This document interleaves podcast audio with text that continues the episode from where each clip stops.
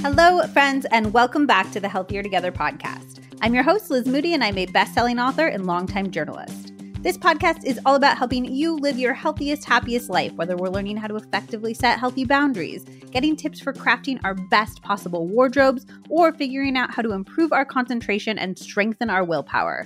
And yes, those are all real episodes, so if any of those topics sound good to you, scroll on back in the archives.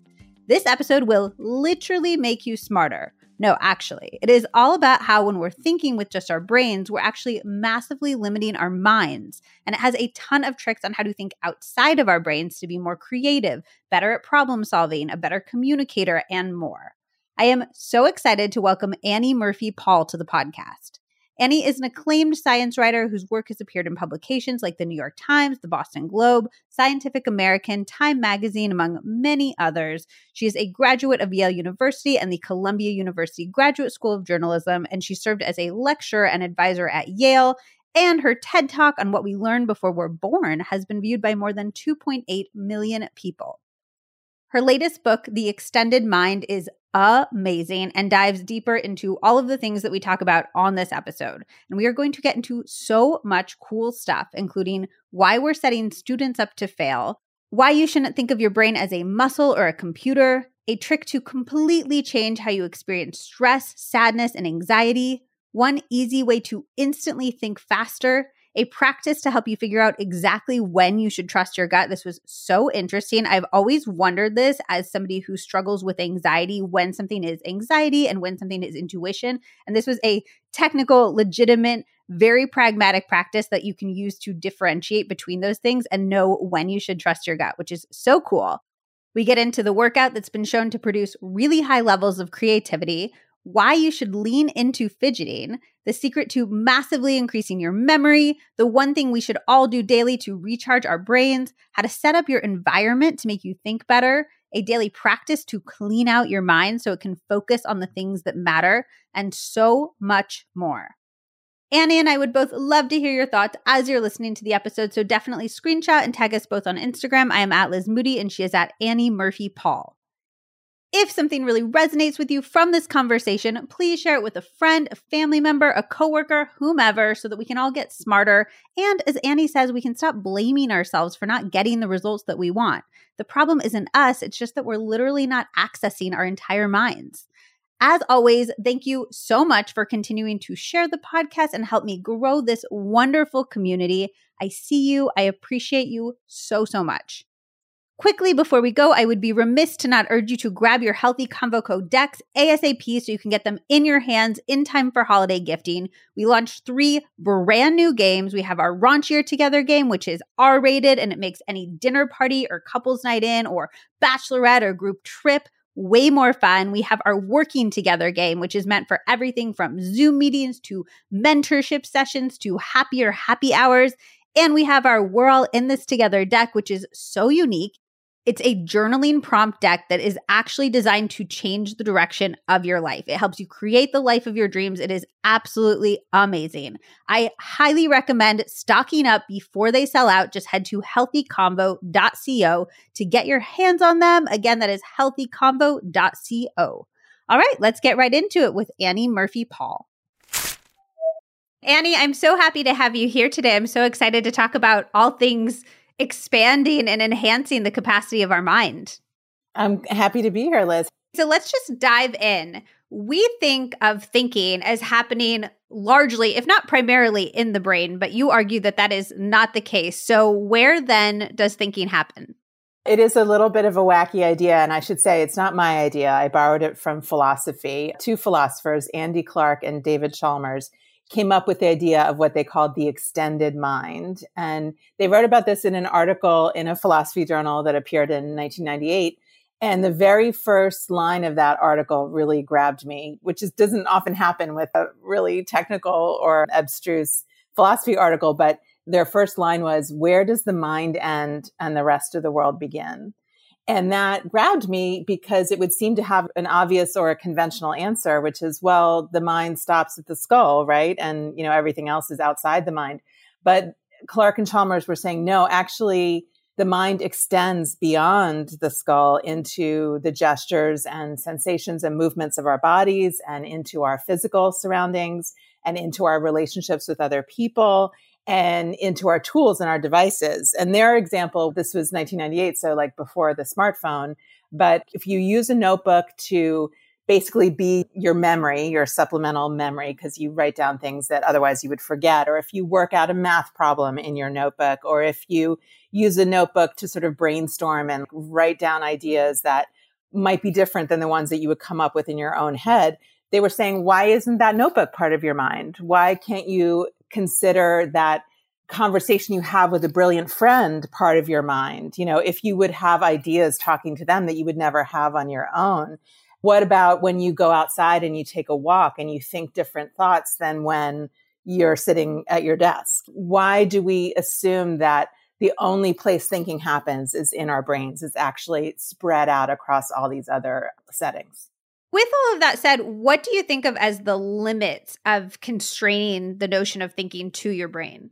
Andy Clark, the philosopher that I mentioned, talks about how we're a very neurocentric society, a very brain centric society. And you can really see that in education, for example, where when we ask students to take tests, they're purposely not allowed to move around, not allowed to talk to their neighbor, not allowed to bring in the resources that they would actually use to solve a problem in the real world. And so what we're saying when we test students in that way is that the only thing that matters is what's in your head, like what is in that lump of stuff that's inside your skull. When really in the real world, we use all these outside the brain resources to solve problems. And we might be able to think better. In fact, my book argues that we can think much better if we include all of those outside the brain resources in our thinking and approach it as a question of how do we enhance those resources enrich them, get better at using them instead of thinking that it all has to happen inside the head. I love the part of the book too where you were like, we can blame ourselves and say, oh, we're not smart enough, but actually we're just not tapping into the full potential of what our mind can offer us. And part of the fact that we are a neurocentric or a brain centric society is that we kind of fetishize the brain. We kind of like worship it in a way. And we keep hearing about how the brain is the most complex object in the universe. It's so amazing. It's so incredible. And it is all those things, but that kind of talk also leads a lot of us to feel like, oh God, I guess I got a bum one, you know, because my brain forgets things all the time. My brain doesn't understand things sometimes. My brain has a hard time learning things sometimes. But what the theory of the extended mind says is that no, actually, those are universal limitations of the human brain, of the fact that it evolved to do things that are very different from what we expect it to do today. And the way to close the gap between what we expect our brains to do and what the biological brain on its own is actually able to do is to bring in all these outside the brain resources and make the best use of those resources to kind of create a combination system that is better than either one would be alone. And you don't think it's helpful, right, to think of the brain as the commonly heard metaphors like your brain is a computer or your brain is a muscle and you need to exercise it and make it stronger. Yeah, those are two really common metaphors. The brain as computer metaphor, I think, is very pervasive. We run into it all the time. It's embedded in our language, like when we talk about our mental bandwidth or our memory. But the reason it's flawed is that a brain is actually very different from a computer. Obviously, it's a biological organ, it's an evolved organ, it's embedded in a body, it's very sensitive to context, it's highly social, all of these things that computers aren't. So when we equate our brains to computers, what we end up thinking is that our brain is kind of like a faulty computer. Like our brains are machines that just don't work quite as well as computers, which is really giving our brains a short shrift because our brains can do all kinds of amazing things. We just need to treat them differently than we treat a computer in the sense that for a computer, it's information in, process that information, information out. Whereas we need to think about a whole range of things like the context in which we're thinking, the people that we're thinking with, the way that our bodies feel when we're doing our thinking, all these things that don't come into play when we're equating the brain with a computer. Like a computer is not going to work different if you have it in the bedroom or the living room or on the patio. Right. What's the problem with thinking of our brains as a muscle that you would want to strengthen?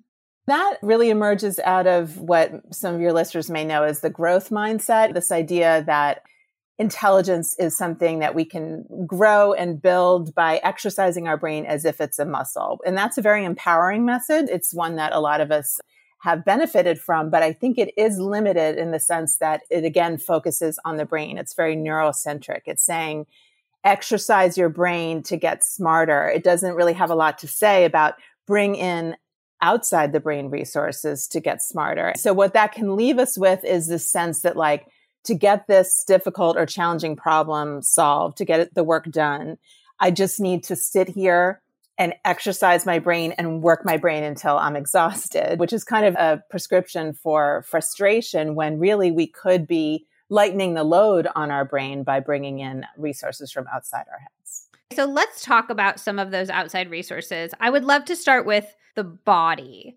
what are some ways that we can move or otherwise use our physical body to expand our thinking powers? Well, you're doing one right now, Liz, which is gesturing, or when you were asking that question, you were moving your hands around, which is something that humans do naturally. And in fact, linguists think that gesture was probably our first language before we even were able as a species to use spoken language to communicate. We probably communicated through gestures. And we still communicate through gestures what's interesting from an extended mind point of view is that gesture is not just about communicating to other people. We're actually assisting and enhancing our own thinking with our gestures. There's these amazing experiments that show that our gestures are a few milliseconds ahead of our verbal expression and even our conscious thought in terms of what we're about to say. It shows up first in our hands and our gestures. And especially when we don't quite grasp something, when we are just about to understand something or get something, it often shows up first in our gestures. And we can actually read off of our own gestures some information that will help us find the right words or locate the right concept. So our hands often sort of know more than our conscious minds do, which is kind of mind blowing to think about. Can we cheat that then? Like, if we want to mm-hmm. sound smarter or if we want to think through a problem, mm-hmm. can we just sit there and like gesture wildly? Yeah, actually, in educational psychology, there's a notion that we want to get students gesturing as much as possible. And one way to do that is to put them in front of an audience, in front of the class, and have them explain something. That's such a difficult thing to do on the spur of the moment that we offload some of that mental work onto our hands. And it turns out that the more we gesture, the deeper our understanding of a concept. So I think that we can apply that to ourselves as workers and thinkers and creators we want to allow ourselves to gesture as much as possible. A lot of times, gesturing is looked down upon as something that's sort of gauche or distracting. And there's an idea that you should be more controlled and you shouldn't be waving your hands around like crazy. But in fact, we want to give ourselves the freedom to gesture as, as freely as possible. And then you talk about tuning into your body as a really important way of expanding your powers of thought. Can you speak to that? That's a capacity that scientists call interoception. And that refers to the fact that just like we have sensors that collect information from the outside, we smell, we see, we hear through these sensors located on the outside of our body. On the inside of our body, we also have sensors that are picking up a constant flow of information from inside our bodies and that's sending it up to our brains and there's so much stimuli, so much going on outside ourselves that's always grabbing for our attention that we often forget to tune in to that quieter, subtler flow of information from inside, but it's always there and we can tune into it if we take the time. In the book, I recommend doing an exercise known as the body scan, which some of your listeners may have experienced if they've done mindfulness meditation and that just means bringing open minded, curious, non judgmental attention to whatever's going on in your body. And I find if I do that just in an informal way, I don't have to be sitting on a meditation cushion or anything, but just tune in a couple of times a day to what's going on inside. The body actually carries a lot of information that is otherwise not really accessible to our conscious minds. Those little signs and cues from inside the body tell us what to pay attention to, what to avoid, what to approach. But all of that is a really rich source of information that we're overlooking if we're not in touch with what's going on inside our body. What do those cues look like? Like, are we talking about like tingly hands or like something happening in our stomach, or what should we be actually looking out for? I report in the book about a study that looked at financial traders on a trading floor in London. And in that case, they were looking at the traders' abilities to sense when their hearts were beating. Some people are able to tune into their heartbeat and to know when their hearts are beating. Other people are sort of more distant from that and they don't have an awareness of their hearts beating. But in this case, the scientists were using awareness of heartbeat as a kind of proxy for general awareness of what's going on inside one's body. And what they found was that financial traders with the longest tenure in the job and the most successful, the most profitable were those who were best able to tune into their bodies and to know when their hearts were beating. In that case, heartbeat was standing in as a kind of proxy for general bodily awareness, but those signals might be things like a tightness in your chest or butterflies in your stomach or shortness of breath. It's a very individual thing. And so each person has to kind of get to know what their own personal pattern of reactions is. Taking care of your health isn't always easy, but it should at least be simple. That's why for more than five years now, I've been drinking AG1. It's just one scoop mixed in water, and it makes me feel energized and focused without any kind of caffeine jitters. I discovered AG1 after a ton of research because I was looking for one simple habit I could incorporate into my day that would support my entire body and cover my nutritional bases. No matter what the rest of the day looks like, I know that I'm getting essential brain, gut, and immune health support.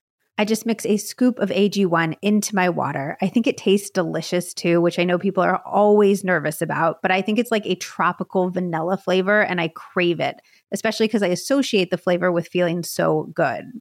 Of course, we're always trying to eat our fruits and vegetables and balance meals over here, but nobody is perfect. So AG1 helps support me with 75 vitamins, minerals, whole food source superfoods, and adaptogens.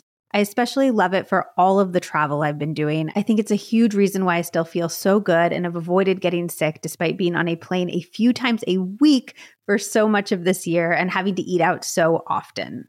AG1 is rigorously third party tested, which you know I always look out for. It also has less than one gram of sugar, no GMOs, and no artificial anything.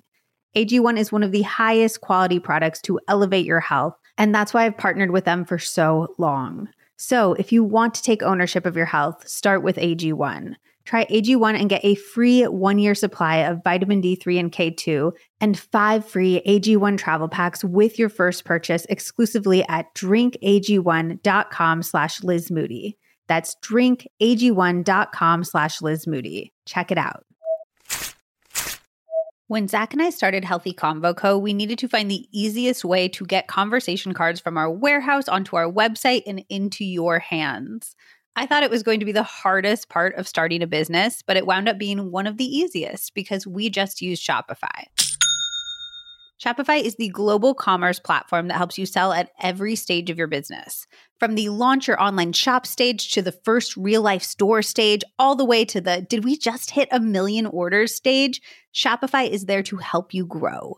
Whether you're selling gorgeous ceramics to sip morning tea from or beautiful journals to write prompts from the We're All in This Together deck in, Shopify helps you sell everywhere. From their all in one e commerce platform to their in person POS system, Wherever and whatever you're selling, Shopify's got you covered. It helps you turn browsers into buyers with the internet's best converting checkout, up to 36% better compared to other leading commerce platforms. And sell more with less effort thanks to Shopify Magic, your AI powered all star. I know as a consumer, I'm way more likely to buy when a website has Shopify. It has all of my information saved, so checkout becomes a one click situation even on small business sites, which makes me so happy because I love shopping small. But it's not just small. Shopify powers 10% of all e commerce in the US. And Shopify is the global force behind Allbirds, Rothy's, and Brooklinen, and millions of other entrepreneurs of every size across 175 countries. Plus, Shopify's extensive help resources are there to support your success every step of the way because businesses that grow grow with Shopify. Sign up for a $1 per month trial period at shopify.com slash LizM, all lowercase. Go to shopify.com slash LizM now to grow your business, no matter what stage you're in. Shopify.com slash LizM. It's so interesting because I feel like we're taught societally to intentionally ignore those things. Like I'm somebody who has anxiety. I have a tightness in my chest often and I'm taught to dismiss that, ignore it, work through it, push through it. And I think that makes the unlearning process of like no no that matters and that's actually a way of expanding your thinking and expanding your mind power a lot harder. You're absolutely right about those messages that we get from society, especially in terms of doing intellectual or academic or knowledge work. The idea is you have to power through all those bodily sensations you might be feeling. This is back to the brain as muscle metaphor, kind of push on through and ignore all those signals from your body when really those signals from your body are carrying so much information, so much knowledge, so much experience. And so we really have to kind of unlearn, as you say, what society has been teaching us all this time. Is there a way of knowing when a sensation is something that you should listen to and give credence to, and when it is anxiety or it is something that you should, in fact, push through and listen to the maybe more logical, conscious part of your mind? That's a great question because, in fact, with anxiety and with panic attacks in particular, it can be the case that paying too much attention to those interoceptive signals can send us into a kind of upward spiral of anxiety. I still don't think in that case, going on the research, that ignoring or suppressing or pushing aside those feelings is the right approach, though. That kind of curious, maybe slightly detached or observing kind of mode can be more helpful along with what is known as interoceptive exposure therapy, which is basically exposing yourself to what you're afraid of in small doses, paying attention to what happens to your body, being in a situation where you can pull back if it gets too scary or too intense, and learning over time that actually you can handle whatever that frightening thing is. And those signals from your body are there to help you. They don't mean that disaster is imminent. I also love the idea that you talked about in the book of using an interoceptive journal to help with decision making. Can you share that? That idea again comes from the world of finance and investing because as you suggested earlier, Liz, it's not as if our interoceptive sensations, our intuitions more generally are always on target. They're not. They're just one more source of information that we want to be paying attention to. And so one way to track whether your interoceptive sensations are leading you in the right direction is to make a note of what you're feeling when you're contemplating a certain decision or choice, you know, how you're feeling on the inside. And then go ahead and make that choice, whether it's picking a stock or making a decision at work. And then after you've recorded a number of incidents like that, you can go back and say, well, how did I feel when I made that decision that actually turned out really well? Or how was I feeling when I made that decision that actually was the wrong decision? And we can see how our body has been steering us through these different choices. I feel like intuition has been often positioned as like the opposite of science. It's been like dismissed as being like woo woo or just not grounded in research. And you're saying, no, the science actually supports leaning into and trusting our intuition. I think it's been a really interesting development within psychology that psychologists are now giving more respect to what they call the non-conscious mind. And so I'm not talking here about the Freudian unconscious where we repress all the stuff that we don't want to deal with.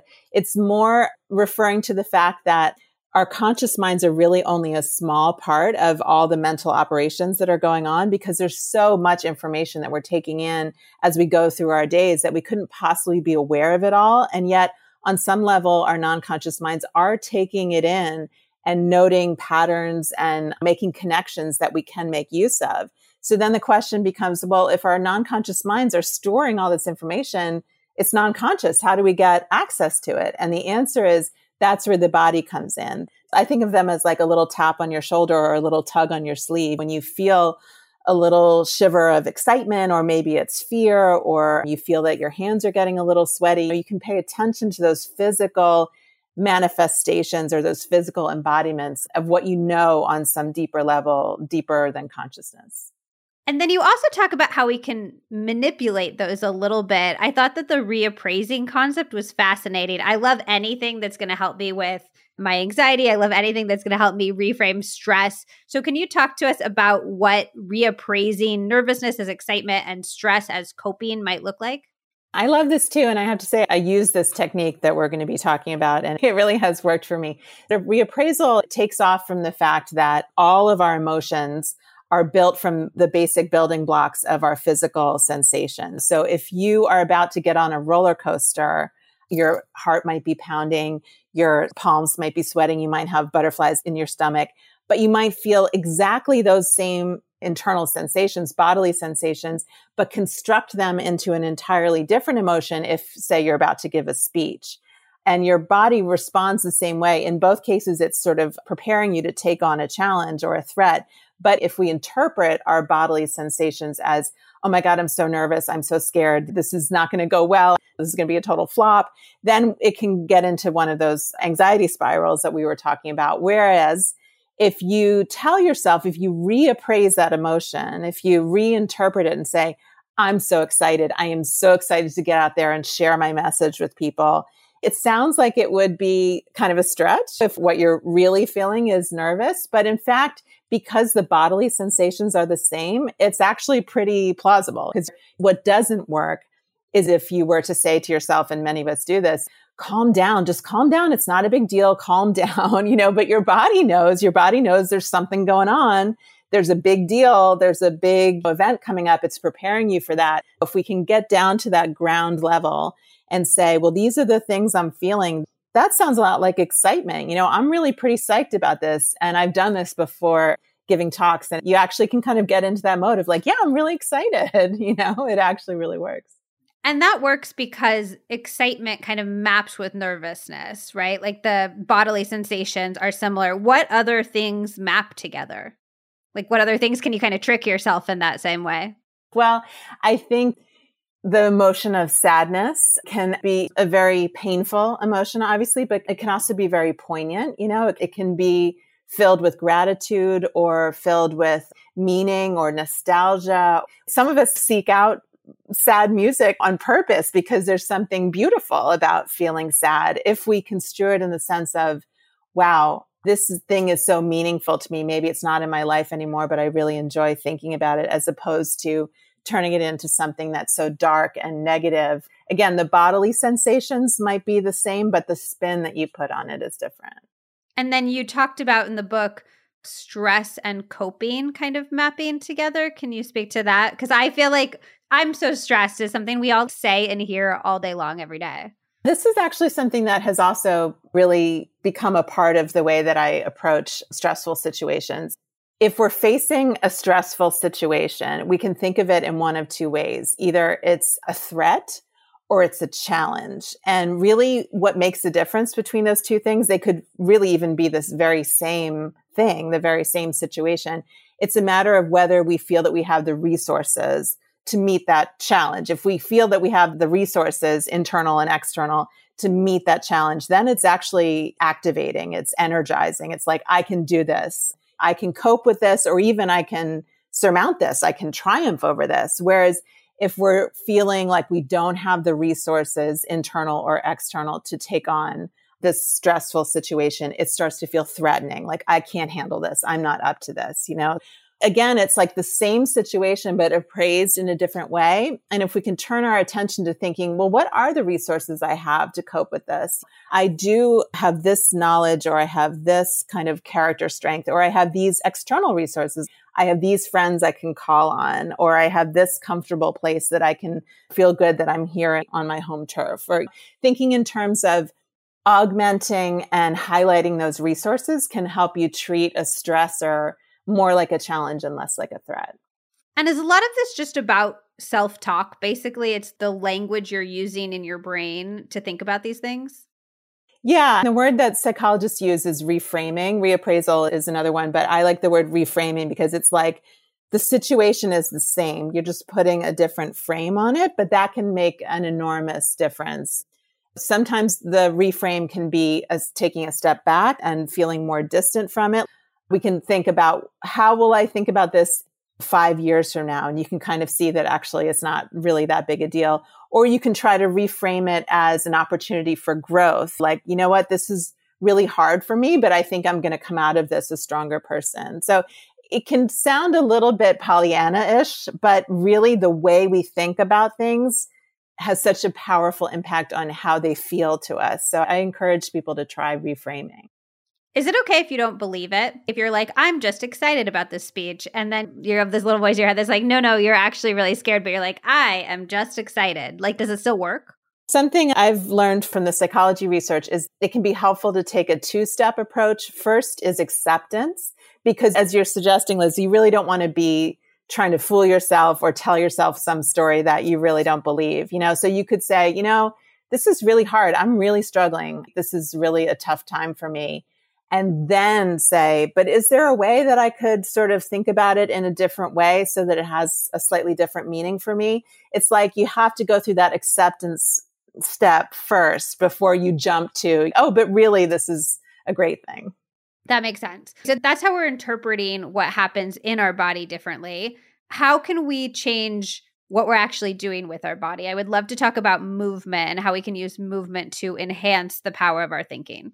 In the extended mind, I talk about three different kinds of movement. One is low intensity movement, which is just the kind of little movements that we might make if we're, say, working at a standing desk instead of sitting. Sitting is really so deadly. We know that it's not good for our health, but it's also not great for our thinking processes because sitting down and being very still sends a message to our brains that we're at rest, you know, and how many of us have not sort of had moments where we kind of are nodding off, you know, in front of the computer because being at rest is really a diametrically opposed state to the kind of alert and energized state that we want to be in to do our best thinking. So it actually helps to move even just a little bit as you're trying to do your thinking. I like to pace when I'm talking on the phone, for example. I feel like I think better or when I'm trying to work out a problem. And then there's medium intensity movement, which might be a really brisk walk that gets the blood pumping, gets the blood flowing to the brain. There's also a really interesting effect whereby our brain understands things through metaphors. And if you think about what metaphors we use when we're not making progress, we talk about, I'm stuck, I'm in a rut. We have these metaphors that suggest kind of stasis and not moving. Whereas when things are going well, we say, I'm on a roll. You know, the ideas are flowing. So if we can move our bodies in a way that invokes a metaphor that is associated in our minds with creativity or progress or new insight, new vistas, we start moving and the brain follows suit. If we can move our bodies and feel like we're making progress through the world, we're taking steps forward, we're seeing new things. That stimulates the creative mindset. And then finally, high intensity movement, which is not for everybody, but when people run at a very fast pace for a sustained amount of time, and people will talk about this who are serious runners or athletes, the brain is so consumed with the demands of that kind of high intensity exercise that basically the prefrontal cortex, which is the part of the brain that judges and criticizes and also plans and does those sort of higher level mental activities, it dials down its activity because there's so much going on in terms of just controlling the body and its movements. And that is the state with the prefrontal cortex that is also shared by things like when we dream or when we're having a drug trip, you know, because that's when ideas and associations can kind of collide and combine in really creative ways. So it may be that if you need a creative inspiration, what you need to do is really just go out there and like really exhaust yourself to the point where you're not thinking in that very highly cerebral, judgmental kind of way. And that is a state of mind that can produce really high levels of creativity. Is there a threshold for that? Like, would any sort of high intensity workout be prescribed for this type of creative thinking that we're trying to induce? It needs to be high intensity activity sustained over a significant period of time. In the book, I think I have the more exact kind of prescription that you're asking for, but it can't just be a brisk walk. It needs to be something where almost all your mental resources are devoted to just kind of keeping one foot going after the other. And that will put you in that state we're talking about. And then towards the point of the low intensity movement, is the research there mm-hmm. persuasive enough that you would say everybody should have a standing desk or a treadmill desk where they're doing the majority of their work? Well, I don't like to be too prescriptive in the sense that people have to find out what works for them, you know, but certainly in the case of education, I think it's kind of crazy that we expect kids who are naturally inclined to move and who need to move I was going to say squirmy. They're naturally squirmy. Squirmy, yeah, that we expect them to sit quietly at desks. One thing I write about in the extended mind is that it actually takes quite a lot of mental resources to inhibit the urge to move because what's natural to us is to always be kind of moving a little bit and all the more so for children.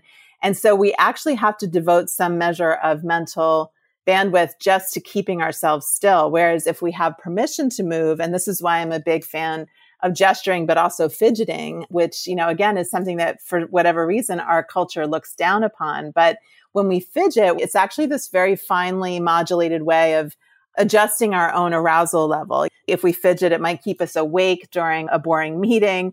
Or if we're playing with some kind of object on our desk, that might sort of put us in a more creative frame of mind. There's research on fidget objects in the book that I write about where some people have like a whole almost like array of fidget objects to induce different kinds of mental states. And I love that idea, almost like a wardrobe of fidget objects. And I would love to see us give ourselves more permission to fidget, to doodle, to gesture, and not feel like those things are somehow anti intellectual. They're actually enhancing our thinking. Do you have a standing desk or a walking desk?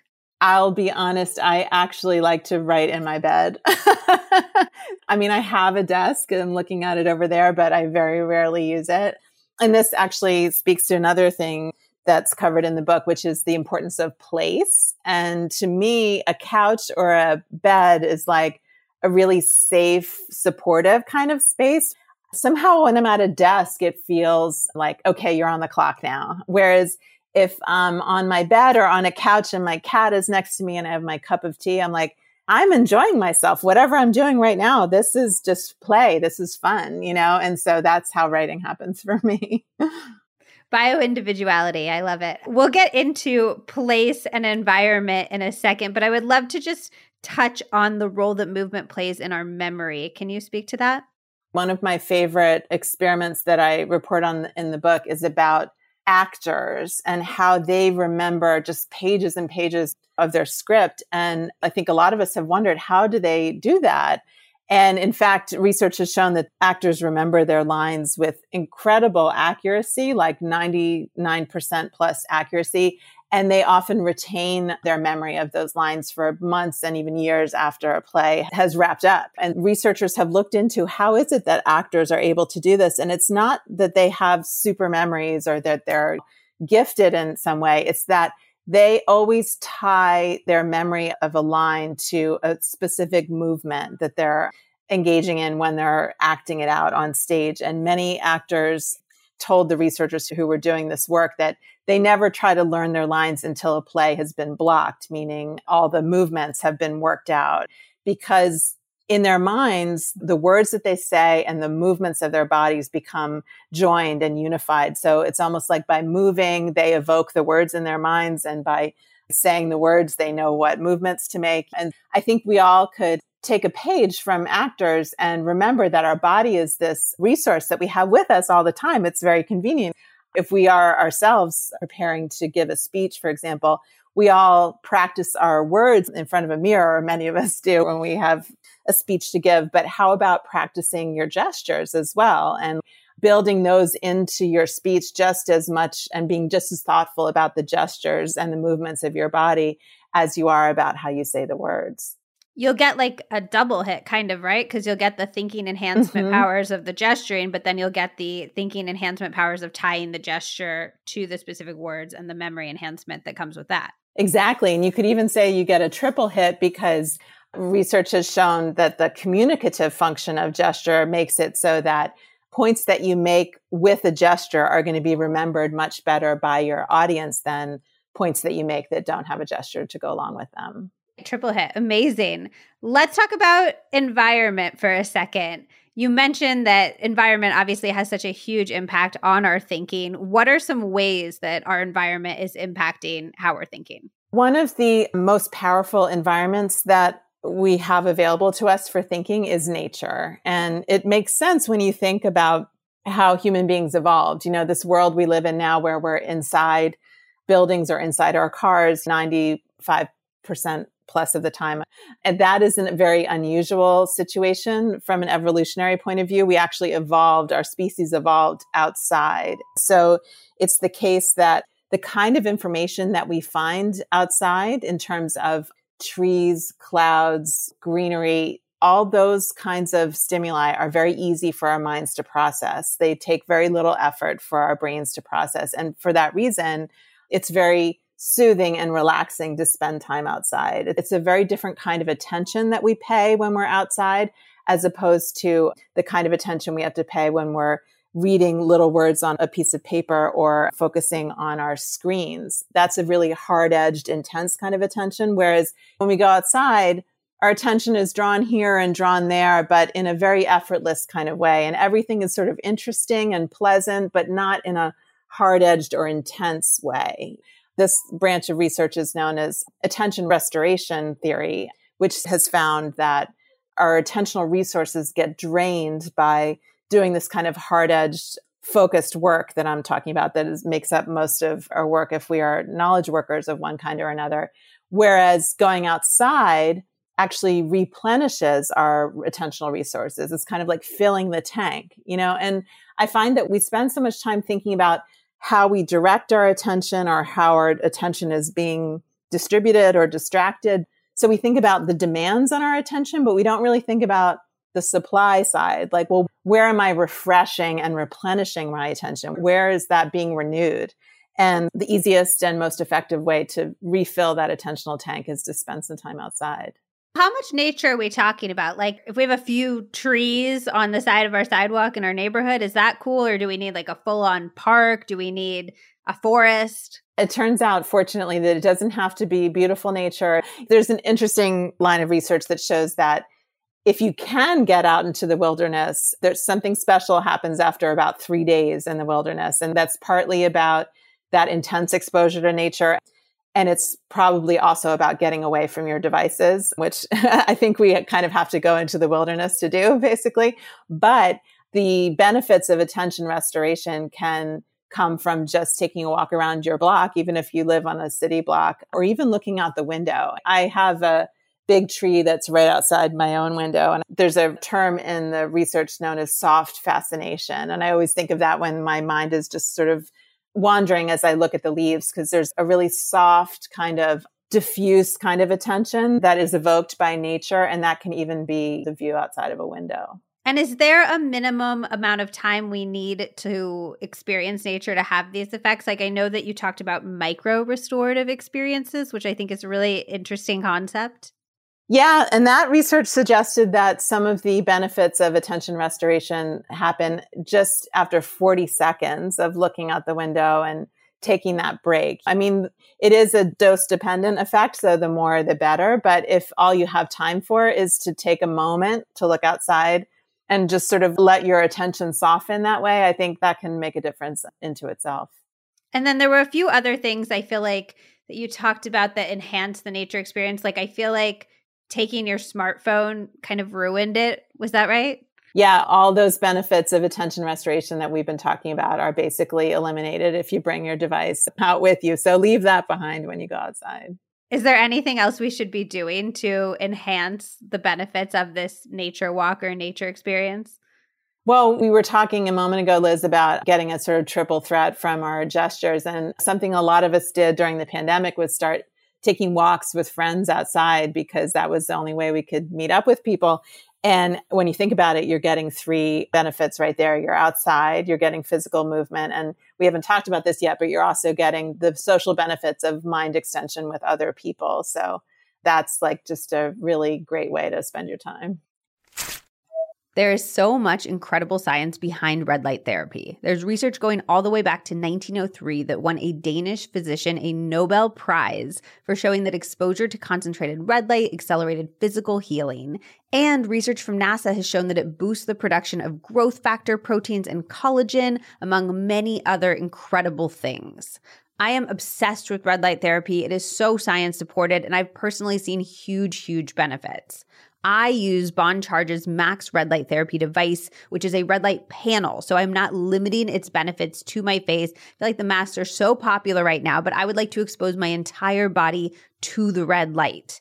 That way, it helps with not only my skin, my collagen production, but also increasing energy, decreasing pain, repairing cellular damage, improving mental health and cognitive function, and so much more. You are not spending that much more money to get a panel versus a mask, but you get a much more versatile device with way more powerful effects. Bon Charge's Max Red Light Therapy device gives you professional grade equipment straight at your home for the best price that I have seen anywhere. You can stand your Max panel on the floor on any flat surface, or you can hang it on the back of a door. It is really lightweight and it is so easily stored away in the closet when you are done using it for the day. You only need 10 to 20 minutes. So, Zach and I actually meditate in front of it naked. Uh, but there's lots of ways that you can habit stack it into your routine. So, you do whatever sounds good to you. Check out Bon Charge's Max Red Light Therapy device now on boncharge.com and use my exclusive promo code Liz Moody at checkout. Bon Charge products are all HSA, FSA eligible, giving you tax free savings of up to 40%. And for a limited time on top of that, my listeners will get 15% off when you order from boncharge.com and use my exclusive promo code Liz Moody at checkout. That is B O N C H A R G E.com. You will also get free shipping and a 12 month warranty. Go now to get this exclusive offer that is boncharge.com with promo code Liz Moody to get 15% off. Money was such a source of anxiety for me for a long time. I'm always talking about building good, healthy habits, but I didn't have any when it came to financial wellness. Once I started getting educated about my money, I began to feel empowered about it. And pretty soon I was like, how did I let this cause me so much anxiety for so long? If you are struggling just like I was, you need to check out YNAB. YNAB is an app that teaches a set of simple money habits to help you spend, save, and give without guilt or second guessing. It's one of the apps that experts I talk to recommend over and over because it's grounded in techniques that you won't see anywhere else that actually work. You start off by learning four simple core habits that are actually genius and have completely changed the way that I think about money. And then it guides you through saving so you are never caught off guard by a surprise expense again. So you feel safe and secure with money. But maybe more importantly, it also helps you fit the things that you love into your spending plan so that you know you have the money for that bachelorette party or that weekend getaway that you've been dreaming of. Also, and I love this, you can add up to six users to one account. So if you manage money as roommates or with your partner, it has got you covered. It has incredibly high ratings on all platforms and has become a huge cult hit because it's helped millions of people actually build the financial life of their dreams, even people who truly thought it was impossible.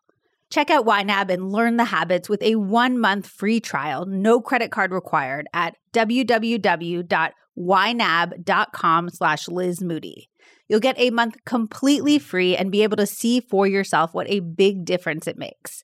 I promise you're going to get back way more than you spend. That's www.ynab.com slash Liz Moody. It's so interesting because it kind of flips what we think of as productivity on its head. Like instead of kind of sitting and trying to noodle through a problem, actually, you should close your computer, get away from your device, take a walk, and that will get you to the place you want to go faster. Absolutely. And I think there's really compelling research on what psychologists call incubation, which is the fact that, again, back to this idea of the non conscious mind, even when we're not consciously thinking about a problem, our non conscious mind will continue to puzzle on it, but you need to do something different. You're not giving your non conscious mind a chance to, as you say, noodle on a problem if you're maintaining this really rigid focus. This is exactly why most people will tell you that they get good ideas in the shower or when they're taking a walk or taking a bike ride because that's what's known as the default network in the brain takes over and we get these more free flowing associative kind of thoughts. And that's where a lot of our best ideas are going to come. Is there anything we can do to make our indoor environments more conducive to thinking since, like you said, we have to spend 95% of our time inside? Absolutely. I really love the research on what's known as evocative objects. And when researchers talk about that, they mean that material objects really can hold a lot of meaning for us. And if we strategically or very thoughtfully and intentionally place those objects in the area where we do our thinking, they can really prime us with the role that we want to be playing. And evocative objects come in two different kinds. One is cues of identity, like cues of who you are, who you want to be, who you're aspiring to be, maybe a reminder of yourself as an artist or a creator.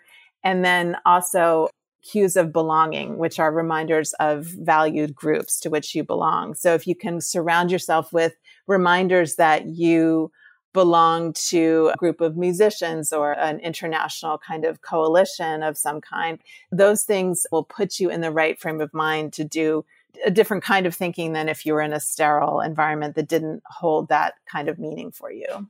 I love that. I think that's really beautiful, which leads us right to community community you mentioned is such a huge important thing for our thinking, not just for pleasure or joy, but literally for making our mind function at its top capacity. So, can you speak to how we can optimize our human interactions to expand and enhance our thinking? We live in such an individualistic culture. And again, we kind of have this idea, this neurocentric idea that ideas come from individual brains when really if you look at any good idea, it was the product of social interactions and, as you say, community interactions. So then the question becomes how do we intentionally structure our interactions with people in order to extend our minds? And in my book, I talk about there's experts, there's the ways that we learn from masters and teachers, there's peers, so the kinds of interactions we have with people who are at our own level. And then there's thinking with groups, which takes on its own kind of quality when a group of people becomes not just an assemblage of individuals, but actually starts thinking and acting as an entity. And so I talk in the book about ways to create that feeling of groupiness. And I think we've all had a sense of groupiness, a sense that like, wow, we're all kind of on the same page and firing at the same time. And we've also had the opposite feeling of a group that never kind of coheres or comes together. So again, we're not necessarily used to thinking in terms of thinking with other people because we have this very individualistic culture that says individual geniuses or individual creators are the ones who generate the ideas that make our world run. What are some of the ways that we can shift our thinking when we are with other people to get away from that idea that individuals are all that matters. One concept I really love is transactive memory, which refers to the fact that no one person can know everything, especially in our world where knowledge is so specialized these days.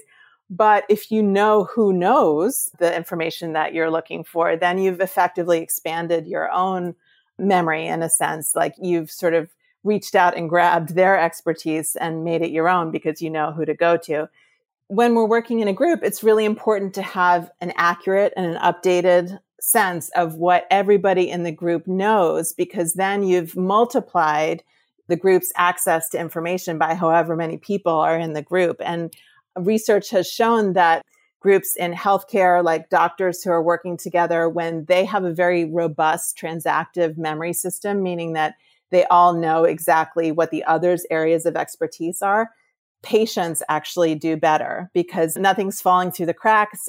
The people who are the best suited to do a certain task get pulled into that task because everyone knows what their area of expertise is. So again, we're getting away from the idea that one person has to know or be able to do everything. And instead, what's important to know is how to access the resources that are outside of your brain. My husband and I joke about that all the time because I'm like, oh, you've specialized in these things, so I don't need to know about them anymore. And I've specialized in these things, and you can access that when you need to. And I've always been like, does that mean we're codependent? Like, is that a bad thing? But you're saying no, it's science supported. It is absolutely science supported. And you might find it interesting to know that the psychologist who came up with the idea of transactive memory, Daniel Wegner, it actually emerged first out of his experience of getting married. He got married to another psychologist. So you can imagine they probably talked about this stuff at home, but they started noticing like Dan was in charge of the car stuff while Toni, his wife, remembered the family birthdays or whatever, not to make it like a total traditional gender breakdown, but each person in the partnership took control or like was in charge of a certain area. And that was actually a very efficient way of dividing up the mental labor. Thank you for the permission giving. I really appreciate it. I'm curious to know out of all of these different studies and research you've conducted and little tips and tricks and techniques that you've learned, what has been the most sticky in your own life? Like, what do you find yourself going to on a day to day or week to week basis? There's one that we haven't really talked about yet, which is this idea of cognitive offloading. And that is the idea that we have, again, the brain centric, kind of neurocentric society that we live in fetishizes the brain and really we celebrate people who do things in their heads, like memory champions who can remember things without writing them down or chess grandmasters who can plan out many games all inside their head. And we valorize that. But in fact, the most efficient and most effective way to deal with information and ideas is often to get it out of our heads and onto physical space, whether that's a big whiteboard or a multi monitor setup so that you have multiple screens. Or my own favorite, and this is how it shows up in my own life. I'm a profligate post it note user. And I particularly like post it notes because you get the benefit not only of cognitive offloading in the sense of I'm getting all that information, all those ideas out of my head, but then we can actually manipulate those ideas as if they're physical objects, which again is the kind of thing that our brains really evolved to do, and move them around and use the embodied resources of being able to physically navigate what is basically a landscape of ideas on the wall in a way that improves our thinking so much more than if it were all just locked up in our head and sort of inert there without the ability to, first of all, get that sort of distance from our ideas, but also that ability to move and change and dynamically work with all those ideas. So I always tell people, and I tell my own kids, and I tell my students when I teach that you want to get your ideas out of your head and don't try to do it all in your head. Yeah, I use Notion obsessively, which I don't get the embodied moving stuff around, but I do think there's so much mental energy also wasted on, oh, I'll remember that later, I'll remember that later, and getting rid of that mental waste frees up so much extra mental space. Yeah, I think we can think of our devices that way too, that we want to offload to our devices as much to a platform like Notion as much as possible the more mundane or more sort of memory based kind of tasks and that frees up our human intelligence to do the higher level cognitive activities like imagining and planning and creatively putting things together. Because for example the way we delegate remembering phone numbers to our devices you know that's one fewer thing that we have to remember. We have to entrust to our brains and we want to be thinking in terms of freeing up our brains to do what only human brains can do. Is there any downside of that? Like, I know my dad often laments that we don't know how to use maps anymore. And if my Google Maps went away, I wouldn't be able to get anywhere and he would be able to get there. Is there a negative side to that or is it all positive? I would say it's something that we want to be conscious of and intentional about because it is possible for our native abilities to atrophy when we don't use them all the time. And that's been shown with navigational abilities specifically. So your dad is actually incorrect there. But I also see that idea turning up. Sometimes you'll hear people in education say, like, well, kids don't need to learn facts anymore because they can just always Google it. But that's really a misconception. We actually have to have quite a lot of content knowledge committed to memory before we can be an expert or close to an expert in any kind of domain. Like I always compare it to if you were able to look up the meaning of a foreign language word one word at a time, if you were able to Google the French word for computer and string together a bunch of those words into a sentence, does that mean that you're fluent in French? No, actually, you have to have a whole bunch of vocabulary words plus the structures of the grammar committed to memory in order to be fluent in a language. And the same is true for being an expert in any kind of domain. So it's a little bit nuanced. It's like you want to offload so you can do these higher processing, but you also need to keep a certain amount of stuff in your brain to be able to formulate those higher level, higher processing thoughts. That is true. And that's why I think the concept of the extended mind is useful because it allows us to think really intentionally about these things. Otherwise, we're doing all of this. We extend our minds all the time, but we tend to do it haphazardly and without a lot of conscious planning or thought. Whereas if we're aware of the fact that we bring in external resources into our thinking, then we can be really thoughtful about how we do it and make sure that we're doing it as well as we can. What do you do when you're facing a problem or a challenge that you're trying to tackle in your workday? I'm really persuaded by the research on incubation. And anyone who owns a home or maintains a domestic space knows this. There's like a never ending list of chores and duties around the house. And I often think of it as like doing double duty. I'll confront a difficult problem. I won't know exactly how to solve it. And this is an interesting research insight that I just recently came across. Be very explicit about posing the question to yourself. Say it to yourself or ask it as a question. Pose it to yourself. How can I make this introduction flow into the first chapter or whatever it is that I'm working on? Set the problem to yourself in very clear and explicit terms. And then go wash the dishes or do the laundry. Or as I say, there's always something to be done in that realm. And I always feel like I'm killing two birds with one stone here because I'm getting stuff done. But I also know that as I do this, my non conscious mind is working away on that problem. And more often than not, I really am able to return to my writing work with some fresh kind of insight that I would not have gotten if I just stayed at my computer, like sort of pushing through and not letting up. That's actually not the best way to treat our brains. Can you leave us with just one homework assignment, something that we can all start doing the second we stop listening to this podcast to extend our minds? One of my favorite concepts from the extended mind literature, and again, this is from the philosopher Andy Clark, he talks about how we are intrinsically loopy creatures, that humans are loopy in the sense that our unique biological intelligence benefits from creating loops whereby we take ideas and information out of our heads and loop it through maybe through our bodies, through gesture and movement, or maybe through the environment when we go outside, or maybe through the mind of another person. And we all know how our thoughts and ideas can be enriched by talking to another person, or even by printing it out and seeing it. I always print out like what I'm working on, and somehow it looks different when it's on paper than when it's on screen. And that doesn't make any sense from the brain as computer metaphor point of view, but it's just how our quirky, idiosyncratic human intelligence works. So I would just suggest to listeners think about creating those loops whenever you can, getting ideas and information out of your head and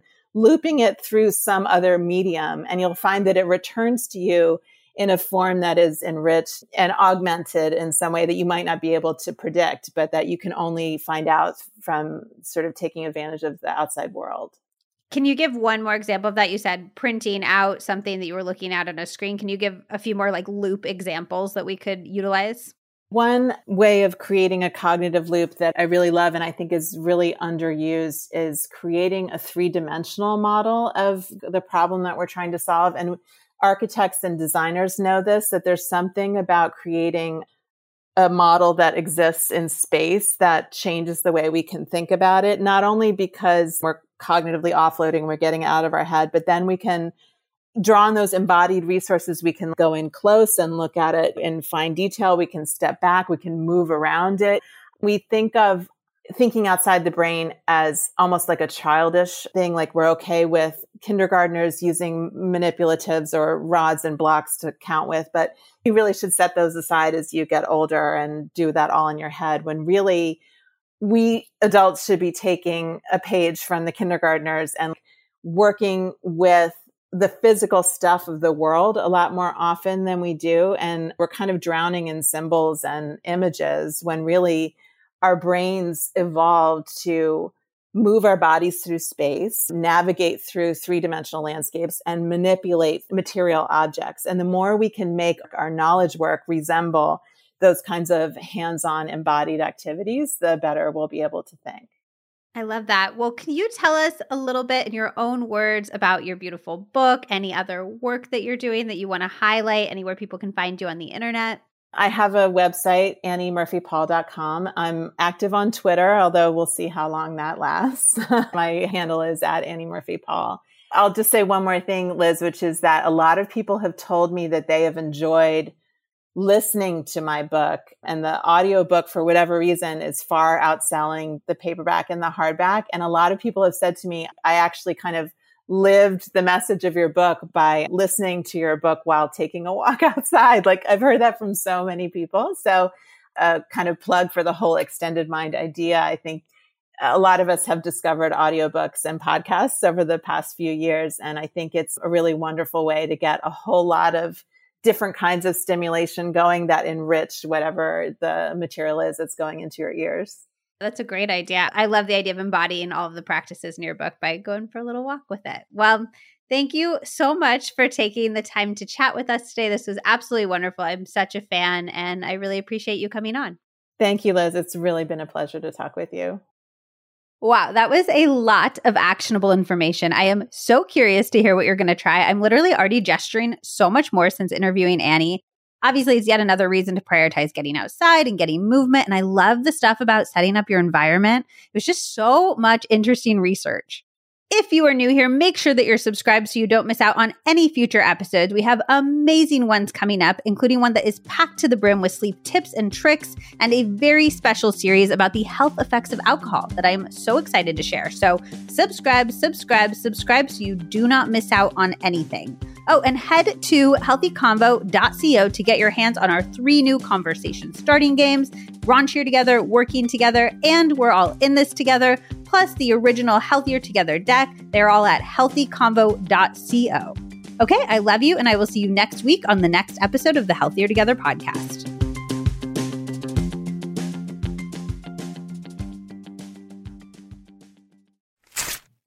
My favorite health hacks are the ones that have the biggest payoffs for the smallest amounts of effort, and this is such a good one.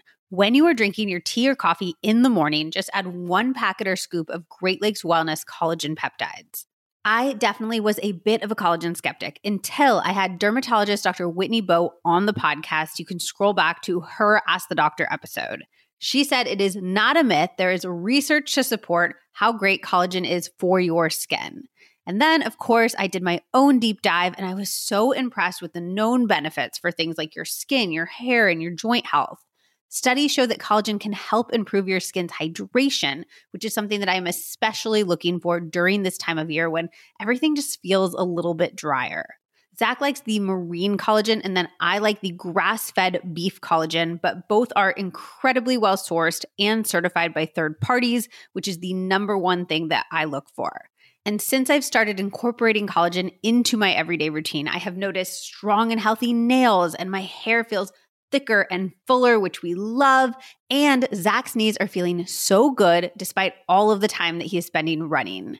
One of my favorite things about the Great Lakes Wellness Collagen peptides is that I cannot taste them at all, and they dissolve so well in hot and cold beverages. Not all collagen can dissolve in cold beverages, and some days you just want an iced tea.